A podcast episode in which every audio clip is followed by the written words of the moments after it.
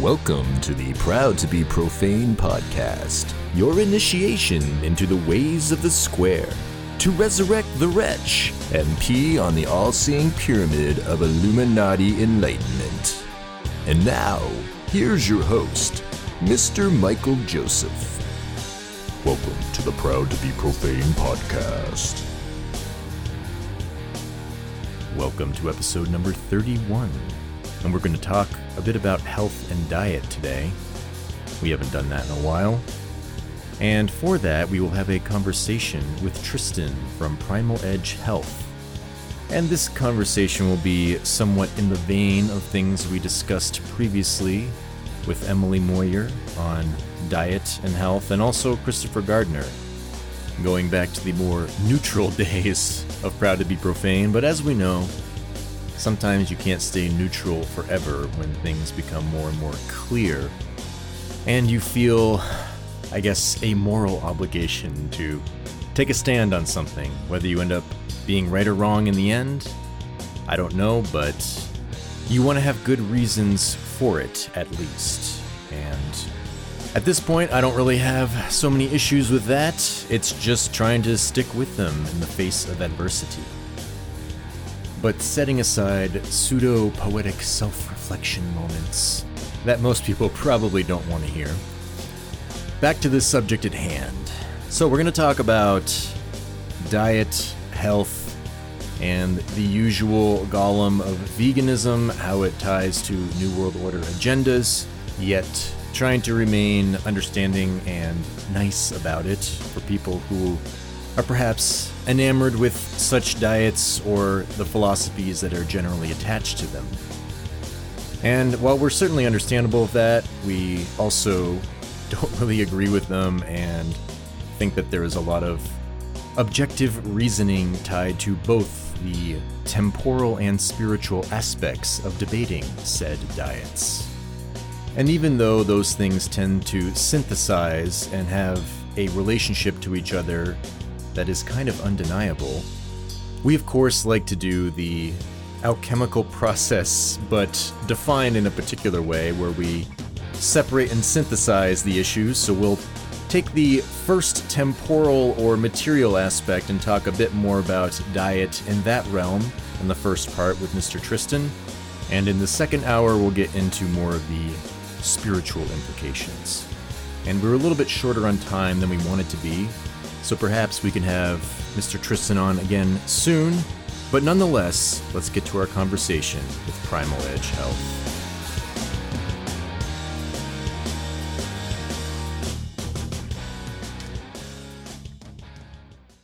One additional note before we get to our conversation. Just wanted to make it known that Tristan and his wife were very helpful for my lady's struggles with diet and her recovery from the damage from veganism. And they were also very charitable in the process. And so we can certainly endorse their services. Welcome back to another Proud to Be Profane episode. Today we have a special guest. We have Tristan from Primal Edge Health. Tristan, how are you today? Great, man. Very nice to meet you. It's an honor to be on. You got, like I said before, you got that perfect radio voice. You make me want to be a better voice. well, thank you. I appreciate it. Um, well, I guess we can just jump right into it. Um, for those who aren't familiar with you, can you tell us a bit about your personal journey? You have a channel that's dedicated to diet and dealing with more meat eating versus vegetarian diets. I guess if you just want to go through a little bit of your journey and then did you ever yourself go into vegetarian or vegan diets? And what was your diet growing up and what was the sort of the evolution of your diet and how you dealt with it throughout your life? Cool, cool, man. Yeah, so we've been doing uh, I've been doing a YouTube channel since 2000, either the end of 2013 or 14. I'll say 2014 just to be safe. So, a few years now, I've been doing this YouTube channel. Started out um, from started out on my kind of like dietary journey. Evolution of my diet kind of started out from just having chronic health conditions. I grew up with asthma, um, diagnosed with scoliosis when I was in seventh grade. So had some back pain and all sorts of, uh, you know, just minor nagging uh, injuries that weren't healing. I got semi seriously injured when I was 20 years old. I got hit by a car. It was my fault. I hit a car um, skating, and yeah. So I mean, this this kind of set me on this journey to try and use diet and lifestyle to manage both pain and chronic inflammation in the body. I mean, I heard about the. I didn't really ever think about diet as a way to improve health for you know for some reason. I mean, I always knew inherently that you know fast food is bad for you. That you know a lot of this junk food is bad. But I mean, I grew up eating um, you know cereal and candy and uh, just just junk, just a you know a bunch of crap. So this guy that introduced me to it, he was into the idea of like a vegan diet, a full on no animal foods diet that was primarily raw. Right. So I remember this buddy of mine, he came over and he uh, made us some smoothies and he put like raw chocolate in it and blueberries and stuff like that. And he had this green powder that tasted freaking horrible, it tasted like laundry detergent. And uh, he's like, yeah, dude, drink this every day and you get all this, you know, green micronutrients and stuff. So like I did a few of these things and, um, you know, I, the green powder made me, made me poop like green foam for a couple days. And, uh, you know, and of course, oh, you know, that's that's detoxification. You're, you're detoxing, man. So this is back in 2008, 2009, and uh, so from those ideas, I kind of experimented with that a little bit. Ended up finding that the uh, the lack of animal foods most definitely made me feel awful, right? But there were certain things about what I was introduced, certain ideas that stuck. Um, removing processed food, uh, avoiding vegetable oils. Uh, learn a little bit more about how the, the modern diet is basically based around corn and soy and mass produced monocropped grains that require lots of pesticide use, lots of herbicide use, and um, you know quality animal foods are just really really expensive. So this led me to uh, you know experimenting with things like raw milk eventually, and uh, really enjoyed that but I was still kind of uh, you know dancing between like vegetarian, vegan leaning, and the idea that maybe we don't need meat, maybe we don't need animal foods, and if we just do it right, get the right combination of nutrients, and eat you know these novel, uh, you know non-glutinous grains, or you know have quinoa, spelt, uh, stuff like that, then maybe we can uh, we're we'll be able to bypass the nutrient deficiencies of the lack of meat. And through experimentation, I realized that absolutely require animal foods. Uh, we moved to Ecuador in 2010. So in 2010, we decided to come to Ecuador to visit. We ended up loving it, and we moved here. And some of the first people I met here when I was um, when we were coming here, we were looking at we wanted to be a little bit more self-sufficient. Not like you know up in the woods in the middle of nowhere living off the land never seeing anybody but like we wanted to be able to produce some of our own food a great majority of our own food. We thought of the idea of being able to produce our own quality foods uh, was something that would be very valuable moving forward especially as the price of food starts going up. And so we moved to this rural area of ecuador. Some of the first people we met were producing their own food and we quickly realized that it's absolutely necessary. If you want to produce your own food, you got to use animals, right? So we met this lady, Martha. She was like 85 years old. She's walking up and down these big steep hills and uh, tying up her goat and then uh, feeding it and making sure it's nourished. And she's milking that goat every day. She gave us some colostrum from the goat, colostrum, which is the first milk from a ruminant animal. Um, uh, from any mammal. It's the first milk that they produce for the baby that populates their gut and actually helps to build their immune system. And it's one of the most powerful foods ever, one of the most incredible foods out there. And so she gave us some raw colostrum, and I was just, I was just amazed. I was like, man, this is this is great. I remember asking this lady, hey, do you know anybody who lives off their own land and is able to produce their own food as a vegetarian and vegan? And she was like, you know, vegetarians is kind of possible, right? Because you can have milk, you got eggs and stuff like that. She's like, I don't really actually know any pure vegetarians living off their own land, but vegans, that's absolutely impossible. And it kind of confirmed what I'd already thought about, you know, the, the whole vegan thing. And anyways, uh, so transitioning out of the trying to limit animal foods, which I think the longest I went without meat was like six months, and at the end of that, I still had cheese in between there too because I just I needed something to to make me uh, to, get me through that. So the cheese, I thought I didn't need the cheese, but maybe that was like my saving grace there. And uh, anyways, at the end of that six month experiment, I I just felt so bad. I got so sick, sicker than I've ever been. Thought I was gonna die. I wasn't able to hold down anything for weeks. Like I, I was puking up the, all the water I drank for like a whole week. I was dehydrated and uh, just felt drained. I came out of that, and the first food that I wanted was chicken foot soup. But I'd never had that before. I just remember hearing that, uh, you know, Chinese medicine they use chicken foot soup when people get flus and when they get sick. So I had that chicken foot soup, and I was just like, man, we need animal foods. So, anyways, I dropped the uh, the idea of trying to avoid animal foods after that. And our daughter was conceived soon after that. She ended up having, when she was a year old, she ended up having really bad dental caries. And that was uh, dental caries basically when their teeth are you know, decaying, like tooth decay, right when her teeth started coming through the gums. Um, she was the enamel layer was just like turned into powder and coming off, and it freaked us out. So um, ended up reading a book called Nutrition and Physical Degeneration by Weston A. Price. Dr. Weston A. Price. This is one of the most important books on anthropology, on human nutrition ever. One of the most important uh, anthropology books of the 20th century. He was traveling around in the 1930s, right before World War II, and visiting. Uh, visiting cultures and peoples uh, who were not in contact with what he called the foods of commerce. And he was trying to figure out why people in the West, people in the U.S. and Europe, especially England and uh, in the U.K. and the United States, had such bad dental health. Why they were getting dental deterioration at such a young age, and things like tuberculosis and cancers were skyrocketing back then. But these tribes of people, like he visited the Inuit, for instance, zero tuberculosis, zero tooth decay until portions of their population started coming in contact with processed food, canned foods, imported foods, and replacing their good quality local foods, which were all animal foods in the case of the Inuit. He visited uh, the Swiss. Uh, the Swiss Valley, the little Valley, and these people were living basically exclusively off of broth with meat in it and bones, and uh, cheese and dairy. So raw milk, raw cheese, butter, right? That was from the rapidly growing grass that uh, that would be growing in the spring.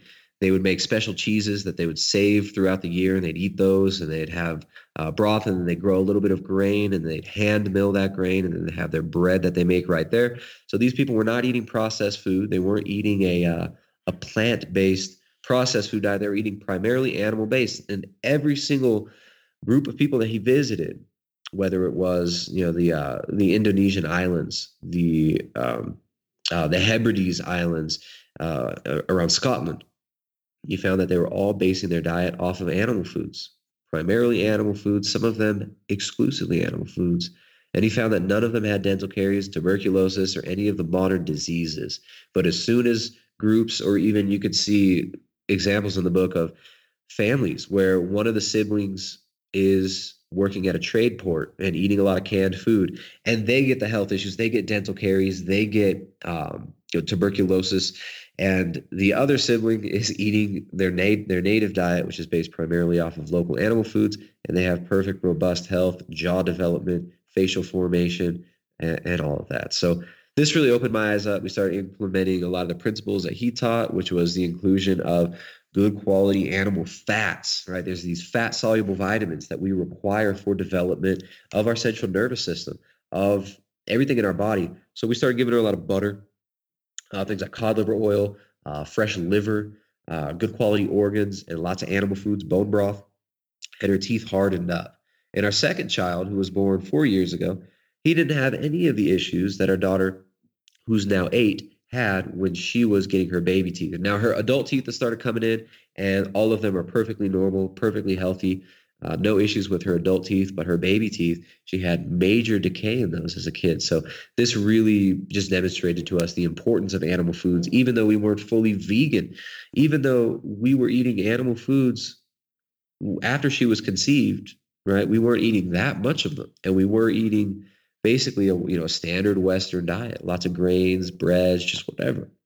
And uh, so this demonstrated to us the importance of animal foods. This led us to you know including a lot more of these foods. Eventually doing ketogenic diet, low carbohydrate diet, and then uh, you know through exploration and sometimes necessity, removing certain foods to see how they affect us.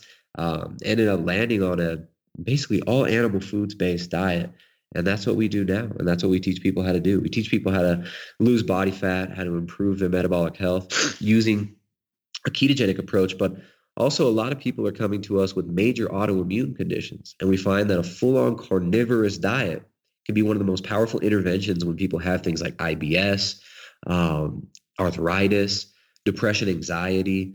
These can be treated with lifestyle and dietary interventions and focusing on animal foods as the baseline of your diet. And in some cases, focusing on primarily and exclusively even animal foods can bring major health benefits because animal foods contain all the nutrient all the nutrients we need in the most bioavailable and easily digestible form and they provide that to us in a perfect package that we can consume uh, fresh and locally and this can transform our health and the health of our families and our communities as well especially if we're producing our own quality foods in our local area.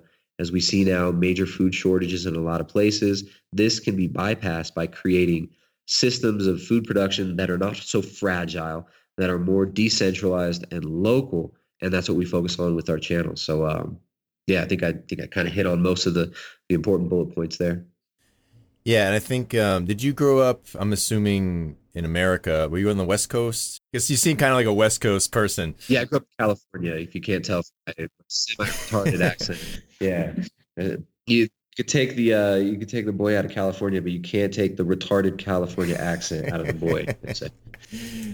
well, uh, I grew up on the East in Vermont, so it's similar kind of vibe. You know, kind of relaxed, laid back, and you know, for me, I grew up um, you know, I, I was basically eating crap. I was eating yeah. Taco Bell, McDonald's, stuff like that. It wasn't necessarily so much my choice. It was just what I was fed.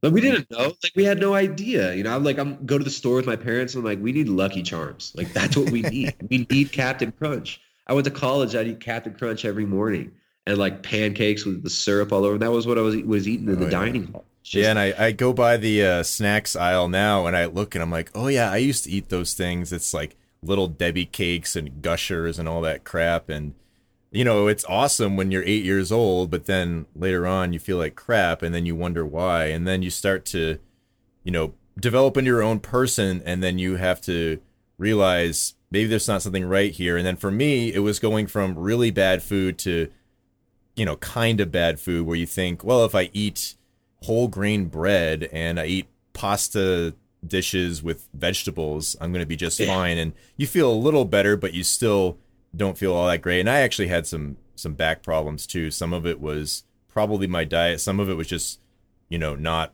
really good posture or just bad lifestyle in general. And then eventually you evolve on and on. And then for me, I hit like that vegetarian mindset as well. And that actually when I started doing that was kind of a dumb time. I had a, a lot of health problems for a lot of reasons. I won't get into that, but basically I was recovering from surgery and I lost a ton of muscle. And then that vegetarian diet certainly did not help it. And actually, I think kind of screwed up my recovery on some things. I had a similar situation, man. When I had that back injury, it was like, oh, maybe if I go vegan, like, you know, if I do this vegan stuff, this guy was telling me and my buddy, and he was, you know, he was a really he was a cool guy. Like he he wasn't like these obnoxious vegans. Like all the other vegans I've ever met were so freaking obnoxious. And it was like, there's no way that this is healthy. Look at these people, right? I remember this one vegan dude I knew in college. Uh, one of the few vegans I knew. Uh, I remember seeing him at the farmers market, like stealing kale from these farmers, like just putting it in his bag and walks off. It's like gold, he, man. Like, he was like a drug dealer. He sold drugs at the university and stuff. He's like, man, like most of these people are scummy. But this one guy I met, he was like, he had, he had a lot of great energy. He was really good skateboarder, and he was like, man, I recover better when I do this. And he he was doing other supplements like MSM and stuff like that, and uh, which is like an organic sulfur compound. It's really good for healing tissues and joints. But yeah, the same thing, man. I was like, I, I thought this was going to help but I got in, I, I became just in more chronic pain. And I had times when I had to like self medicate with uh, like muscle relaxers and stuff like that because my, my back would just seize up. But I was just, I was nutrient deficient and I had no idea what I was doing. I was young and dumb. And, um, but it's amazing how much it changes when you actually give your body what it really needs. Yeah. And luckily, I was I guess became technically pescatarian. People freak out about the categories. That's what I, w- I learned in the process of saying I was vegetarian, but I ate fish and eggs and cheese, and I was corrected on that pretty quickly. And uh, that certainly helped me, and I'm really glad that I did. So I ate a decent amount of fish, and then later on, I actually came across the Weston Price stuff through um, a guy in his tooth decay book. I forget his last name. It's like Nagel or something. But um, nice. Yeah, so I was reading through that, and I was like, well, that's really interesting. And so from then on, I decided that I was going to go back to eating meat and basically the whole journey I had is is kind of similar where I started fine tuning that, but then uh, you know, my lady who you and your wife helped a lot was in a similar situation where she had been in that vegan diet and it was really screwing her up. I was, you know, trying to help her see that. And then once she got on that uh, carnivore diet, a lot of the problems she was having went away. Her hair was growing back. She got all this color back in her face and everything. So it really did make a huge difference. Uh, yes, I mean, I'm I'm honored to hear that we were of some use to you guys, and I'm glad that I'm glad she's doing well because we t- we talked to so many people coming out of vegan and vegetarian diets, um, and there was a huge wave yet last year and the year before of these like ex vegans and um, a lot of prominent vegan YouTubers and stuff. Still, I still get contacted by these prominent vegan YouTubers who are feeling better eating animal foods, but they still they can't talk to their audiences about it because they're so they're so caught in this bubble of this like cult that will you know gaslight them, guilt trip them, call them monsters if they dare say they're eating animal foods. But man, it's it's amazing how much better people feel when they include what's you know they when they eat a human appropriate diet which doesn't have to be fully carnivorous but if you've got issues like like you mentioned right? I mean chronic inflammation um, even like arthritis uh, digestive issues ibs these things tend to be helped so much by going at least mostly animal based for a period of time and then people can add back foods and see like what works for them what they can handle uh, what their digestion can handle and what their body can deal with.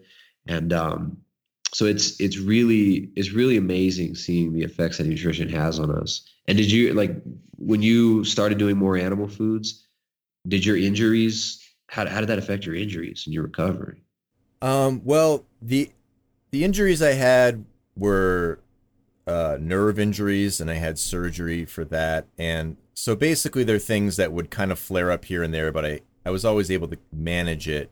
But i think it was the in conjunction with doing some uh, better exercise. I mean, I was always an athlete. I did basketball and soccer and stuff like that, but I didn't really do anything outside of just playing sports. I wasn't like working out or doing anything different. Um, and then I got into boxing, and that actually really helped like work a lot of my muscles in my arm. But I also noticed that while I was eating a lot more meat, I started putting on a ton more muscle, and I have a lot more muscle in my arms than I ever did now which was really surprising how quickly it built up. So I look at it in conjunction with doing the boxing and then trying to eat a lot of quality meats, and it was a huge difference for me. Cool, man. Yeah. So I mean, that yeah, it's it's pretty amazing how quickly you know when we're nutrient deficient, we, we can you know become uh, we get like sarcopenia, right? Like where we lose muscle mass, especially after an injury when we're if we get like depressed and immobilized for a long time or if you're just like the standard American lifestyle and you go to high school, you go to college and you don't move your body much, you just like drink and smoke weed all the time and don't do anything physical for years, like you lose muscle mass. But then once you start, you get on like, you know, a human appropriate diet, you get enough of the nutrients you need and you feed your body what it really requires and you start doing some movement. I mean, you you put on muscle without even really trying, and that really does seem to help. You know, structurally with uh, things like back issues and stuff. I think a lot of my back issues were not due to you know some like genetic dysfunction, but more due to the fact that I had a poor lifestyle. I'm sitting at desks all day, not moving my body, and I stopped. You know, I stopped doing you know sport when I was like 15. You know, I stopped playing baseball and soccer. But then also some of the, you know, when you're playing baseball, you're throwing the ball with one arm all the time. You're swinging a bat for thousands of reps in one direction. So it's like very, um, very imbalanced movement patterns that we develop. And then sitting at a desk, writing with the same hand all the time, just you know, slouched over the desk all day long. a lot of that stuff does come into play with uh, with our health as well, right? Just an immobilized, stiff body where you have like kyphotic posture and your shoulders are curled over because you're sitting down all day. It's a recipe for disaster and poor digestion too. Excellent. Well, maybe we can begin to wrap up the first hour here.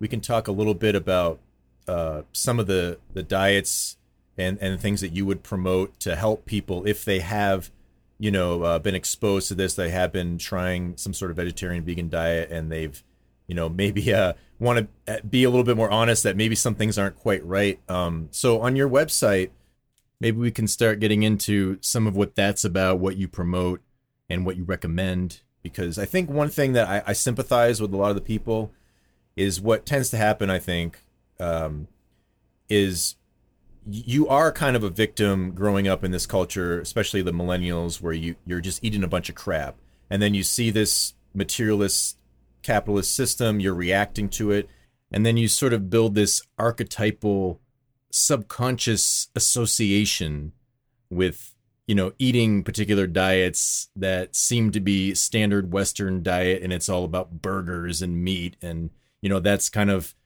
again archetypally tied to indulgence or things like that. And then we see that excess in our culture. And so i certainly understand why the vegetarian alternative kind of seems like the antidote to that on the surface at least and then you have the western civilization and meat eating that's archetypally tied to patriarchal authority. And there's a version of that that's bad and is very oppressive. And then there's a version of it that's actually good and helpful and is going to help protect people. Unfortunately we witness the former not the latter. And then usually you go out and you get burnt. I think especially the women when they're told that you can go out you could be just as strong in this instance. You don't need a guy protecting you. Don't worry about this or that. And then they get hurt by it and then they feel like a victim and then they get upset at men behaving like animals because that's what they will do in our darwinist mindset.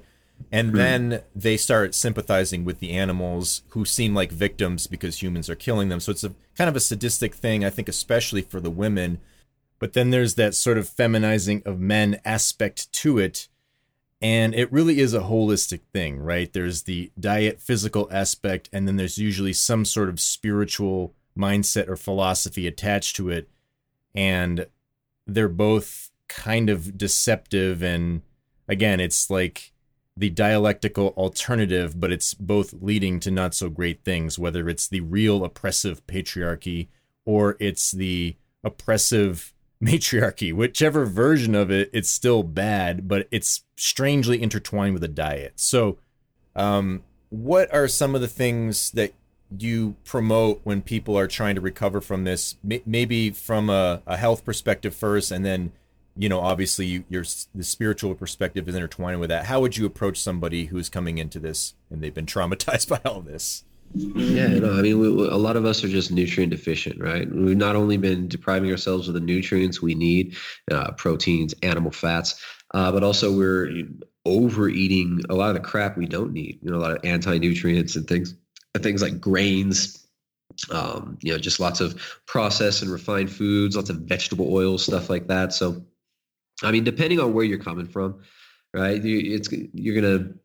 It's there's not like a one size fits all, right? But some of the basic principles that are super important that we teach are what to avoid and what to focus on. Right. So there's certain things you should focus on. Those things are going to be good quality animal foods, red meat, ruminant meat, uh, sheep, mutton, lamb, uh, beef, organ meats too. Organs are some of the most nutrient dense parts of the animal, right? Like the liver, the heart, kidney. These contain lots of fat soluble vitamins and nutrients that you're not going to find anywhere else in the quantity that you're going to find them in animal foods. Like liver contains more vitamin B12 and vitamin A than basically every other food on the planet. There's not a single food known to man to have more vitamin A content in the retinol form, which is the fat soluble form, as you have in liver right? You get vitamin A, and they uh, they call beta carotene vitamin A, right? You get that from carrots and stuff like that. But very little of that can actually be converted into the usable bioavailable retinol form, which is what your body needs. And some people are terrible at converting vitamin A from beta carotene to the retinol fat soluble form. So we need fat soluble vitamins. You're going to get from things like grass fed butter. Um, uh, you're going to get this from animal fats, vitamin K2, vitamin A, vitamin D, which is not just a vitamin, it's actually a hormone involved in many physiological processes in our body. Uh, vitamin D con- is converted from cholesterol right? So foods that have fat, animal fat, very, very important. Focus on those. If the baseline of your diet is based around getting the essentials, which there are essential amino acids and essential fatty acids, and those all are available in their most digestible, bioavailable form in animal foods. So if you focus on that, focus on beef, fish, eggs, raw dairy, you are going to be not so hungry for the other crap that you should be avoiding, right? And the things that you should avoid are most definitely number one, everybody should avoid vegetable oils canola oil, soy oil, corn oil, uh, cottonseed oil, rapeseed oil, flaxseed oil, all these things. Avoid those like the plague a lot of people, if you have digestive issues, if you find that you know you're bloated, constipated, you got the constant diarrhea, if you got digestive digestive issues, avoiding legumes and grains and seeds and nuts can be really beneficial for a lot of people. Now, that doesn't mean you have to avoid them all forever, but especially you want to you want to dodge those whole grains, right? Things like uh, you know whole wheat flour, um, uh, uh, brown rice, right? These things have a lot of anti-nutrients in them, like lectins, uh, like oxalates. And oxalates actually, if you look at spinach, for instance, right? Spinach is not a grain, but it's a, a there's a lot of oxalate also in wheat, uh, especially whole wheat. Oxalate is a uh, compound that is an anti-nutrient that actually binds up to calcium and magnesium and potassium, and it creates what's called calcium oxalate crystals, which can actually create kidney stones. So you see a lot of people that are going for plant-based diets, they start juicing, they start doing spinach smoothies and stuff like that, and then suddenly they got kidney stones. Well, that's because that oxalate's binding up to all the calcium, whereas spinach on paper, you might think it has, I don't know, like 100 milligrams or 1200 milligrams, I forget how much calcium per 100 grams, right? But all that calcium is not bioavailable. In fact, it's getting bound up with oxalate, which will also bind to calcium in your body and can calcify things like your organs, your thyroid, stuff like that. So I would say avoiding oxalates would be a big deal for a lot of people who have hormonal issues, chronic pain, and inflammation as well. And uh, so, as far as the foods to avoid, vegetable oils for sure. Some people are going to want to avoid oxalates. A lot of people are going to want to avoid grains because a lot of people have sensitivities to them. Um, but uh, most people tend to do pretty well with things like fruits, uh, some low oxalate vegetables. Most people do decent with. And uh, some people might want to avoid fiber. We've been told that fiber is this magical nutrient. You need more and more of it. The more fiber you get, the better you're going to be. Uh, this is actually not inherently true. Fiber is not everybody's friend. Might be great for some people, might be okay for others, might be absolutely detrimental for many. So avoid the high oxalate foods, avoid the vegetable oils, avoid the high anti nutrient foods, uh, legumes. Whereas if they're properly prepared, right? So if you focus on the bioavailable nutrient dense animal foods and the rest of your diet, is not going to be so difficult to figure out because you're not going to be so hungry for the other stuff. So if you're obese, if you're overweight and you want to lose body fat, focus on animal fats. A ketogenic approach where you got very low carbohydrate is very effective for managing hunger, for reducing inflammation. And if you focus on the fatty animal foods, you're going to be satiated, you're going to get the nutrients you need, and you're not going to be hungry for all the other crap, right? So if you focus on the steaks, you're not going to care so much about the cakes. And that's uh, those are some basic principles that'll work really well for most people. You should make a T-shirt for that. Uh, we actually do have a T-shirt that. Oh, there you go. T-shirt. um, so if somebody was looking to implement some of these things, but they didn't have a bunch of money, but they could prioritize, what would you say they should, uh, you know, spend their higher dollar on, and which uh, things could they maybe water down a little bit and get a lesser quality version? Yeah, well, if you're, I mean, organ meats, you're going to want to get good quality grass-fed organ meats, uh, wild caught fish. Uh, if you got access to small family farms around you. Grass fed beef is very important. Um, uh, just if you, a lot of people we spend a lot of money on things like uh, booze, cigarettes, and uh, entertainment. And I think if some people prioritized good quality food in their diet rather than some of these other unnecessary things, right? Like a lot of people have like a, a full-on candy and liquor budget. if you kind of minimize that and focus on good quality animal foods, uh, beef, fish, shellfish, uh, organ meats, eggs, seafood. Shellfish are pretty uh, affordable. Um, organ meats can be very affordable if you know where to get them. And if you go to local family farms, small local producers, and you get it directly from them, you're going to get better prices.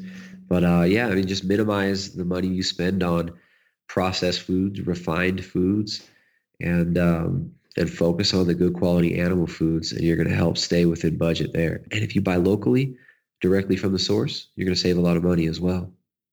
Um, so as far as vegetables go, uh, what what is your recommended recommended doses on? Uh, excuse me, dosage on that if people like eating vegetables, and which ones would they want to completely avoid, maybe, and then which ones would be okay in particular situations in your mind? Yeah, good question. Uh, so I mentioned I mentioned oxalates earlier. Some people have major issues with those. That's one of the most common sensitivities people have to uh, vegetable anti-nutrients. So we've got a low and high oxalate food list on our website, primaledgehealth.com you go to the website, you search oxalate food list, you can find those. I would say most people could do well on a lower oxalate diet.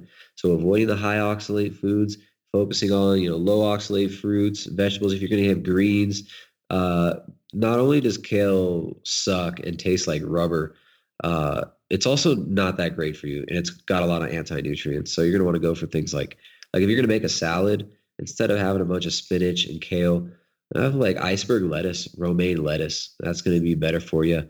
And uh, it might have less nutrients on paper, but it has a lot of less of these anti nutrients that are going to block the absorption of those nutrients, anyways. So you think kale is the superfood, but you're not digesting any of those uh, nutrients in there. Lots of that is bound up in a matrix of indigestible fiber and anti nutrients.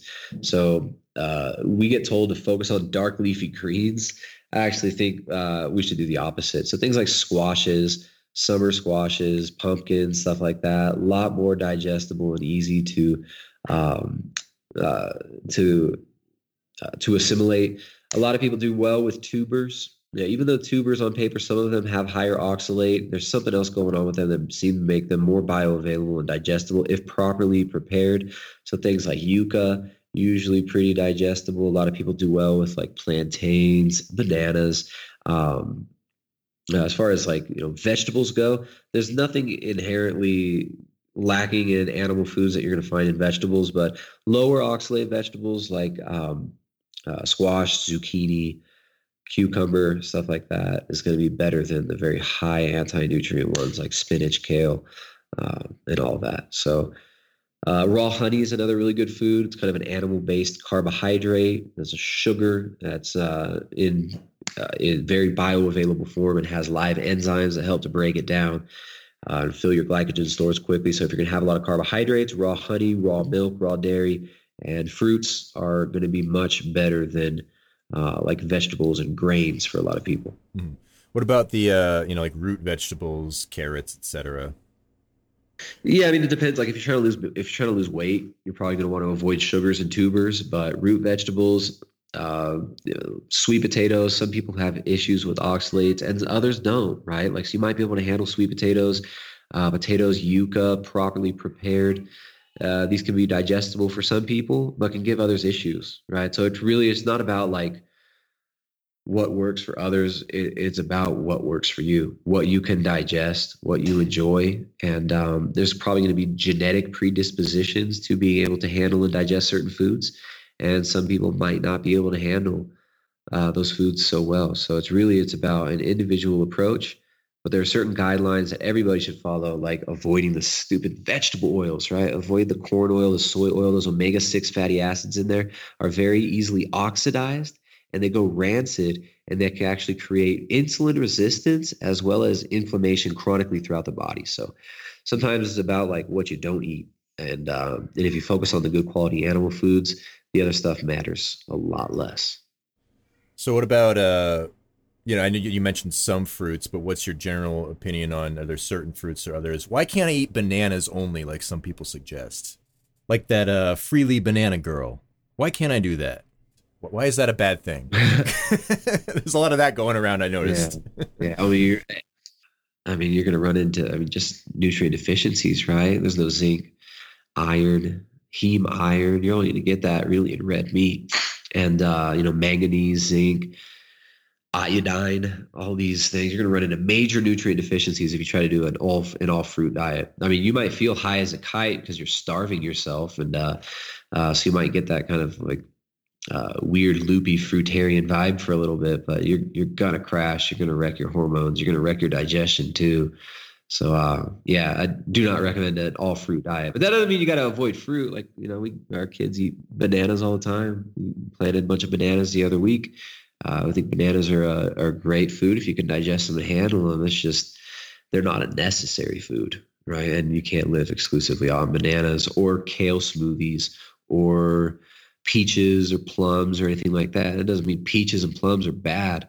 It's just you're not getting essential amino acids or essential fatty acids from them. You're not getting the fat soluble vitamins and a lot of these nutrients that we need. You're not getting bioavailable calcium from any plant foods, right? You're going to get that from good quality animal foods, from raw dairy, from cheeses, from butter. Um, so, yeah, bananas are fine. Just like don't just eat bananas. Yeah, and um, one thing that I did a while back, I was given a juicer, and I made the mistake of like trying to drink way too much vegetable juice, and boy, I got a really bad reaction. It like screwed up my stomach. I had to go lay down for like an hour straight, and then I couldn't eat other foods later on without getting that huge stomach ache. Um, yeah. and, and it was kind of scary. So, you know, that's another thing that you find going around like this juicing or smoothie uh, indulgence um, yeah. And that's also, you know, you're spending a bunch of money on all these devices as well, but that's kind of goes with a lot of this stuff too. Um, and I don't know, I just figured I'd throw it out there because I personally had a bad reaction with it. But what do you think about juicing and, you know, blending and smoothies, stuff like that?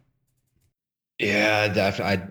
I, I don't think people should be buying juicers and juicing. I think it's uh I think it's a silly practice. Mm-hmm. You know, I mean, I we, we bought a juicer back in 2009 as well, in 2010. 2009, we got a Jack LaLanne juicer and we were juicing stuff. But yeah, a lot of people run into issues with this with digestion. You're taking a bunch of plants that you couldn't even eat raw. Like you see what the, these vegetable juices that people are making. If you couldn't eat all that stuff raw, why do you think you're going to be able to digest it, juicing it? Right? You're removing the fiber and you're kind of removing some of the anti nutrients, but it's like if you're juicing greens, especially you're doing these green smoothies, that's a lot of anti-nutrients that you cannot digest, right? You can't you try to eat a bunch of kale raw and see what happens. People who you know, try to eat a bunch of kale raw and you're going to get gas, bloating, digestive issues. But why do you think if you just blend it up with some bananas and some ice cubes that suddenly all that kale is going to be digested? It's going to do the same thing it's going to slice up your gut, right? Like these are abrasive foods that we are not able to digest. And um, yeah, so I, I think people should avoid juicing. Uh, if you're going to like uh, orange juice and like fresh squeezed like fruit juice, totally different. Like I don't see a problem with having some orange juice. It's not going to like, you know, save your life or make you Superman or anything. You can't live off of it. But you know, you could take an orange, you squeeze the juice out of it. You take a lemon, you squeeze the juice out of it. You could see how easy it is to extract that. But it's like with kale, juicing kale is just ridiculous. But also things like uh, lots of nuts and seeds. People can run into issues with that as well. Like when you look at almonds or walnuts, look how difficult it is to take that out of its hull and consume a large amount of it. Like it's going to take you half a day to eat 30 or 40 almonds it's hard to get these things out. And there are lots of anti nutrients in there, like phytates, lectins. And these phytates are actually meant to protect that seed and store nutrients in them so that they don't get activated until it's soaking in the ground and then it sends up that sprout. So these enzymatic reactions that are inhibited by these plant toxins until that seed is soaked and sprouted in the ground. Then it releases some of these nutrients and allows it to grow, right? So that makes it really difficult to digest these foods. So if you're going to eat nuts, to make them more bioavailable, people have historically sprouted them. And that can make them a little bit more bioavailable. But even that, like it takes a lot of work. Like almond butter, peanut butter, all these foods, like they taste really good, but they got a lot of anti-nutrients and a lot of omega-6 fatty acids. So I tell people to avoid those as well. Juicing, nut butters, these things are really uh like very uh popular these days. And I think that's something that people should avoid. Like have a steak. Quit wasting your money on the dang juicer. Buy some more steaks. Um, what about cooking foods versus raw? Are there any particular ones you would recommend raw or that should be cooked? And which ones would it matter more for? Oh yeah, that's interesting. Right, with meats, you actually there are a lot of you know, nutrients that'll get destroyed with overcooking right? So having your steaks rare, eating your meat rare. Some people eat meat raw and feel a lot better. Some people who have major digestive issues have had uh, really powerful healing experiences from eating more raw meat. So you don't need to eat meat raw, but eating a little bit more rare can be beneficial. Things like liver. When you cook liver, you're going to destroy some of the vitamin A and B12 content. When you don't cook it, it's I don't know. Some people might think it looks and tastes gross, but you're going to get a lot of more vitamin, vitamin and mineral content from it. Um, obviously, like you know, fruits and stuff. You, you don't want to cook most fruits, but um, I don't know. There, there, are benefits to eating meat raw, but not not everybody wants to do it. Not everybody needs to do it. Think a combination of like rare and even sometimes raw uh, meat can be great. Organs, you want to minimally cook uh, your liver. Kidney usually tastes a lot better when it's cooked and um, so yeah, I mean, it just it really depends on the uh, on your preference, right? There's no need to eat like everything raw, but there are some benefits for some people in certain contexts, right? You got digestive issues, some more raw meat might be really good. You know, trying a meal of you know beef tartare or something like that every once in a while. You know, sushi, for instance, people always feel great when they eat sushi. They always say they feel lighter when they eat sushi than if they eat cooked fish. There's a reason for that right? You're, you're actually getting a different nutrient profile and you're digesting a little bit differently if it's not cooked. But um, yeah, it's not like we all got to eat raw meat all the time. What about with vegetables? Uh, how much would that impact, you know, the ones that you were recommending that is fine to eat? Yeah, properly preparing is important, right? Like, so if you pressure cook spinach, you can remove some of the oxalate content. If you like uh, things like broccoli, cauliflower, these are uh, these goitrogens, these foods, you can actually neutralize some of the anti-nutrient content and a lot of it by you know boiling it, steaming it, and preparing it. Right. So with a lot of these vegetables like greens and stuff, if you boil them, you're going to be removing some of the anti-nutrients and in some cases a lot of the anti-nutrients like boiling potatoes you're going to remove a lot of the anti-nutrients whereas baking those potatoes you're going to maintain more of the oxalate in there so yeah, there there definitely is something when you prepare plant foods correctly, it makes them more bioavailable. When you ferment plant foods, like if you make sauerkraut, you ferment cabbage, you're getting a lot more bioavailability and you're creating through bacterial processes more nutrients that you wouldn't have in it um, if you were not properly preparing it. So there's definitely something to be said. I think a great resource for understanding like how healthy humans have eaten uh, for millennia is Weston A. Price's Nutrition and Physical Degeneration. That book gives a very good picture of all these cultures were using, most of them, some of them ate nothing but meat, like the Inuit, but they also fermented meat as well. So fermented foods are a part of all the cultures that he studied's diet. Uh, some of them would be fermenting and sprouting certain things like grains, making even like alcoholic drinks, which might even have certain benefits nutritionally uh, you know, properly prepared and fermented foods have been consumed for eons. And um, yeah, with plant foods, especially, they do require proper preparation, and different plant foods will require different preparation to make them bioavailable and digestible, and to make them uh, you know beneficial for our health. So, like cabbage, you try to eat that raw, it's not so enjoyable. But if you braise it tastes great, right? Like braising cabbage and bone broth tastes amazing. Fermenting cabbage and making sauerkraut tastes so good, and it gives you nutrient uh, benefits that you're not going to get from the raw food. Um, yeah, I think uh, you know, wrapping up some of the uh, the health you know recommendations or disputes. There's always this uh, issue that happens when you watch people debating veganism versus you know meat diet or whatever. And I know you've been in plenty of these debates so you probably know what I'm talking about. There seems to be a battle of the studies where it's like, I got this study that says this, and you're like, well, I have a study that says the opposite, and then it becomes this study off. It's kind of like a bro off where only people focus on the doctors or the studies that promote what they want to promote. And it just sort of results in a stalemate when you only use that as your criteria. It's like whoever gets more studies, like I've got 20 studies, you've got 10 studies. So my science outweighs the veracity of your science. Yeah, I mean, it's honestly like the, the study thumping. It's it, I'm not interested in those types of debates, and I don't even engage in that level of debate. When when I'm gonna if I, if a vegan's gonna want to debate me, I want to debate the ethics of it right? I mean, the, the nutrient deficiencies inherent to a vegan diet are easy to demonstrate, but then they're going to pull out all these studies of like these Seventh Day Adventist stud, uh, funded studies about, you know, oh look, plant based diets are superior because we cherry picked these populations and claimed they were plant based, and look, they have a longer lifespan. There's so many flaws to a lot of this methodology, uh, epidemiology. Uh, that we don't I, I don't really engage in that that aspect of the debate i think it's nonsensical um, I think the best way to debate these things is the morality and ethics of it, the, the ethics and morals of a vegan diet, right? That's very easy to dismantle very quickly. And um, yeah, so I mean, I mean, there's you know, these vegans, they, they, are going to try to pull out all these studies saying a plant based diet is superior. There's not a single double blind controlled study on vegan diets long term. And it's impossible to do dietary studies long term, anyways, for ethical reasons and just for practicality.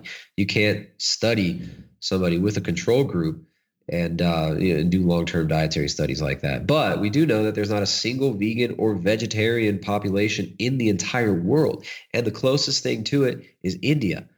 Uh, India is the closest thing to a largely vegetarian population, but a lot of the people still do eat some meat, and they eat lots of. Uh, so they're vegetarian, not vegan. They have a lot of dairy, and they do eggs as well. But uh, India has the worst health outcomes, the shortest life expectancy, the most diabetes and obesity, and it's one of the most just uh, shoot. I mean, one of the most like decadent, not decadent. Do you even call India? I mean, it's one of the most poverty-stricken areas in the world, with one of the biggest disparities between the ultra poor who are treated like trash and the rich. And this vegetarian diet is very, very instrumental in the caste system and is obviously not resulting in good health outcomes for for them. So when you remove animal foods from the diet, you get massive degeneration quickly, as demonstrated in Weston Price's book. That's one of the, my favorite references. Is the uh, the photos in that book are very telling. Uh, the time that it was uh, uh put together is very very important. Right before World War II and the mass industrialization of many of these places, a lot of these people are gone now. Like a lot of the people that he studied, those cultures are crushed. They're destroyed. They've given over to the global monoculture that we have now everywhere. And um, so yeah, I think study thumping is not fruitful, not fun, and uh, it's just it's a stalemate. It's an immediate stalemate. And it's like, oh, my study's good and your study's bad, right? Well, your study, there's a conflict of interest there. Well, your study's funded by these people, so therefore it's bad. It's just it's it's a it's a game. Gets political. You know, a, yeah makes it, it's no there's no sense in, in engaging in those types of arguments. If people want to do it it's all good. Just for me there's there it makes no sense to uh to engage in it. Because i see flaws on both sides. I see the, the the meat eaters using the same appeals to authority that the vegans will say. The vegan well the world health organization says that a vegan diet is appropriate for all people of all ages and uh, it's going to save the planet and then the meat eaters are like, oh, well, you know, this uh, PhD scientist from this university says that the World Health Organization is wrong, and it's just like you end up with appeals to authority and with you know flawed studies, and it's uh, I don't know, it's a it's it's a confusing mess when you get into those arguments. Yeah, whenever I watched any of those debates, I had to turn them off pretty quickly because it was very fruitless, and people turn pretty ugly pretty quick. So I know we don't have as much time as we had wanted originally, but nonetheless, let's uh, end part one here and uh, tell people where they can find you and find your website. Have a whole site dedicated to this, and that you also help people who are looking to, you know, recuperate from perhaps uh, some health issues or not so good dietary choices in the past, or lifestyles, or uh, even being stung by the vegan bug. yeah. Well, I mean, you know, what's fortunate is not that many people have been stung by the vegan bug. Most people don't end up getting duped into it, but most of us have experienced, you know, nutrient deficiencies from eating a crap diet, focusing on the wrong foods, and um, yeah, so we've been helping people lose body fat, to improve their insulin sensitivity, to get their blood glucose levels stable, to reduce inflammation, improve, you know, physical and cognitive performance using diet for years now. We got a website. It's primaledgehealth.com. Uh, we have a uh, private members forum. We're actually in about 30 minutes from now going to be jumping in our coaching call, our weekly coaching call that we do in there, helping people out. So that's a really affordable way to get help there. Uh, we've got several books that we've published, several cookbooks, including the Carnivore Cookbook, showing people how to make nose to tail, affordable, nourishing animal foods in their own kitchen. Because one of the problems with uh, you know growing up with all these like nutrient deficient Western diets is we don't know how to prepare food for ourselves. We're just used to Taco Bell and um, and those, and uh, we're not able to uh, prepare food. A lot of us. So our goal is to teach people how to take care of themselves, how to take care of their bodies, how to take care of their families, and how to prepare their own food.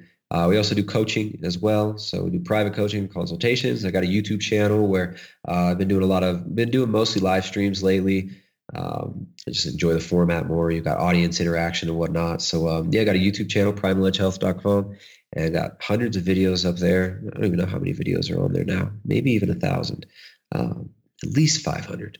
And uh, yeah, that's that's what we do. We like helping people out. We like helping people to get healthy and take back their health and their families, themselves, uh, and their communities. To gain access to the second hour, head to www.rockstaresoterica.com and become a member to gain all access to all content at all times. Or to purchase individual episodes such as this one, head to schism206.podbean.com.